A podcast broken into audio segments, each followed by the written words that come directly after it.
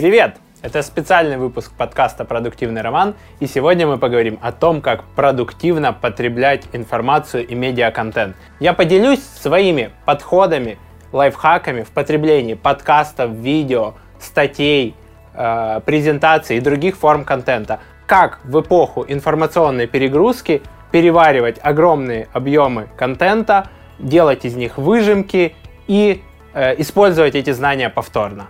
Какие сервисы и подходы помогут тебе работать с информацией продуктивнее и качественнее? Подкаст «Продуктивный роман» о компаниях, которые делают продукты в интернете, сервисы и приложения. Подписывайтесь на новые выпуски на сайте roman.ua в разделе «Подкасты». Ставьте 5 баллов в iTunes и рекомендуйте друзьям.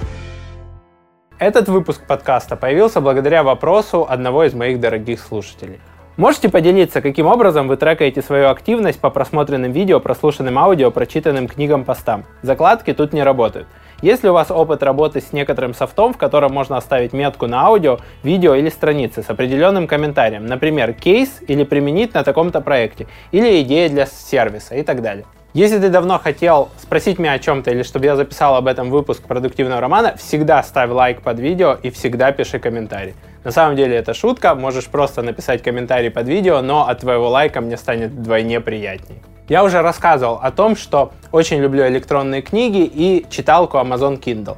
Находи в прошлых выпусках подкаста выпуск о чтении книг и пересматривай его или переслушивай, если ты его пропустил. Для хранения купленных электронных книг я использую программу Calibra. Она доступна на трех платформах Windows, Mac и Linux и позволяет создать такое виртуальное хранилище, полку, библиотеку э, тех книг, которые ты купил, читаешь или прочитал. Как обычно, все ссылки будут в описании. Кстати, мне очень сильно помогает скорочтение, которому я еще научился до школы.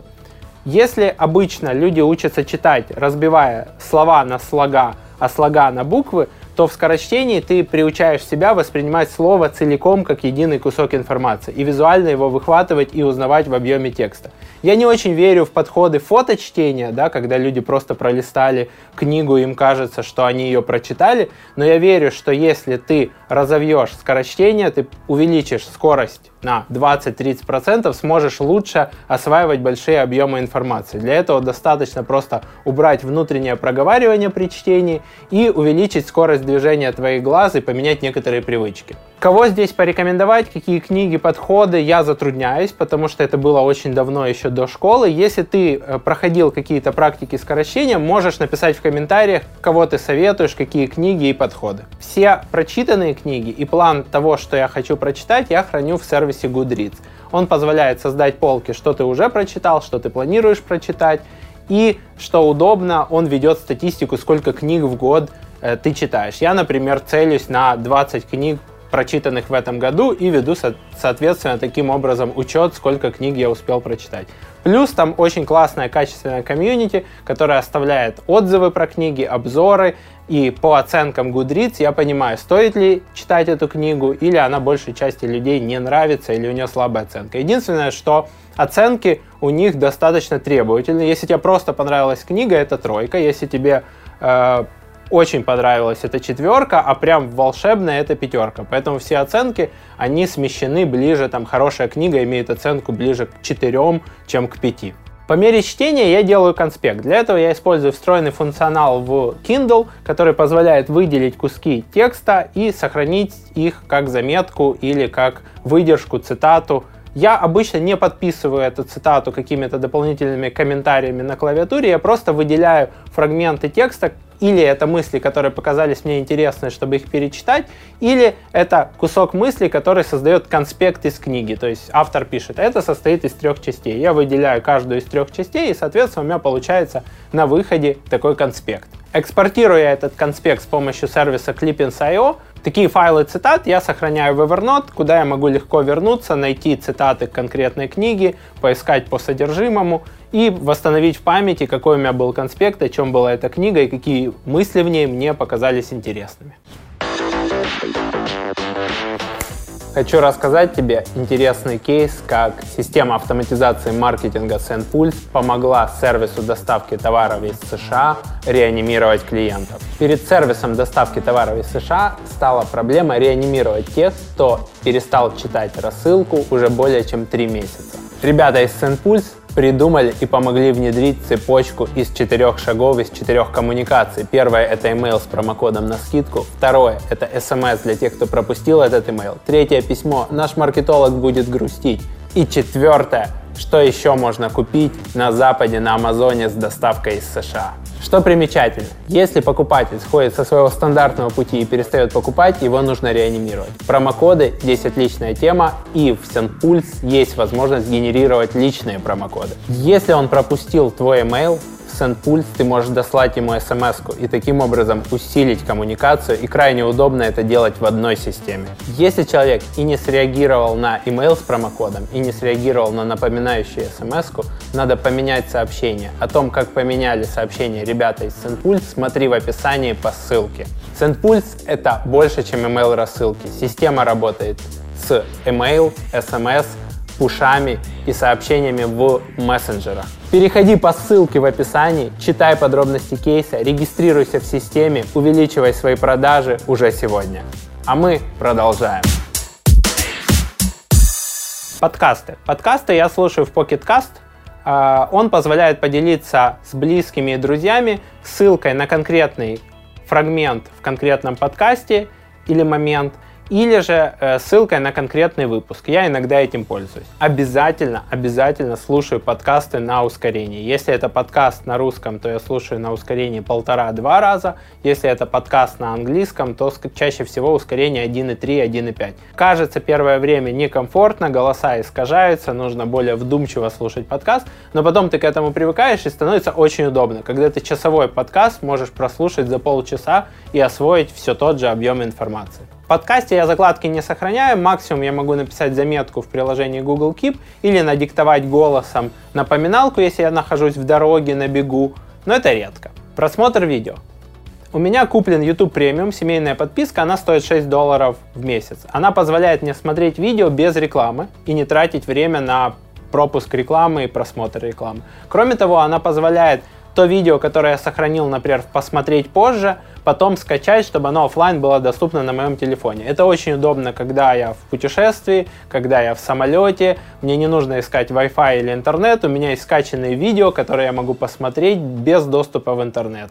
Опять же, все смотрю на ускорении, мне в этом помогает дополнение к браузеру Video Speed Controller. Оно позволяет ускорить не только ютубовские видео, потому что в ютубе есть встроенный функционал, если ты нажмешь на шестеренку, там будет на выбор скорость но и любые другие видео, которые я смотрю на других ресурсах. Это может быть Vimeo, это могут быть э, учебные платформы, где я прохожу какие-то курсы и так далее. Соответственно, я приучил себя к тому, что я слушаю большую часть видео на скорости, опять же, в полтора-два раза быстрее.